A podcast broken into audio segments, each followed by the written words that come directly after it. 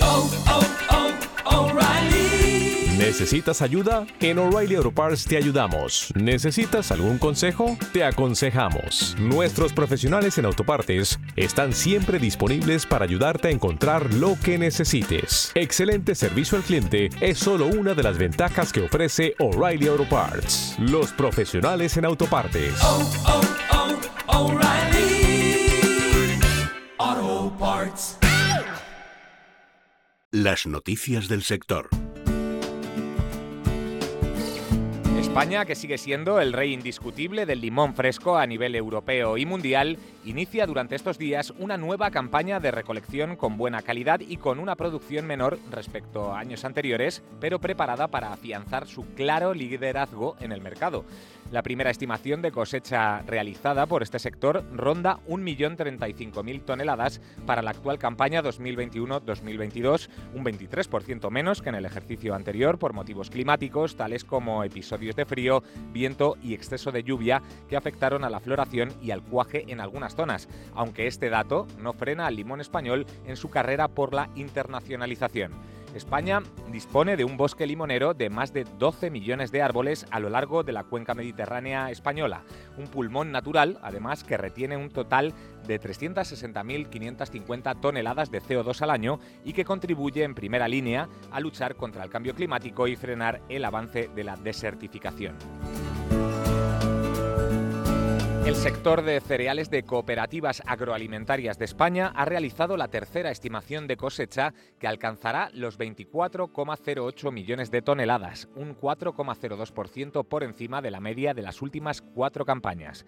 Estos datos garantizan una gran oferta muy necesaria para la importante cadena de valor del cereal en España. Según la aproximación al balance de cereales realizado por las cooperativas, en España se consumen casi treinta y siete millones de toneladas de cereales, de los cuales casi veintiséis millones son para pienso. El déficit entre producción y consumo hace que el papel de las cooperativas en la comercialización sea fundamental.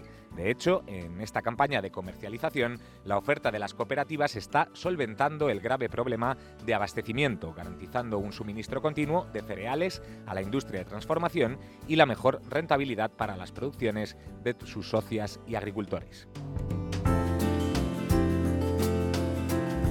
El Tribunal Supremo da la razón definitiva a la denominación de origen Utiel Requena. En la tercera sentencia consecutiva, obliga a la denominación de origen Vinos de Valencia a quitar de su pliego de condiciones los municipios adscritos a la demarcación geográfica de Utiel Requena.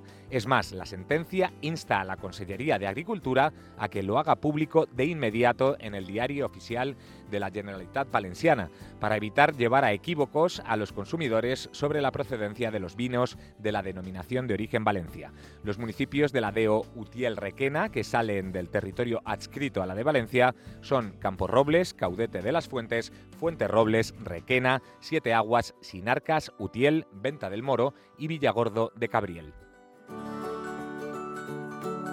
La cooperativa ACOR comenzará la campaña de recepción de remolacha el próximo cuatro de octubre, según acordó el Consejo Rector en su primera reunión ordinaria tras la reciente renovación de todos los órganos sociales.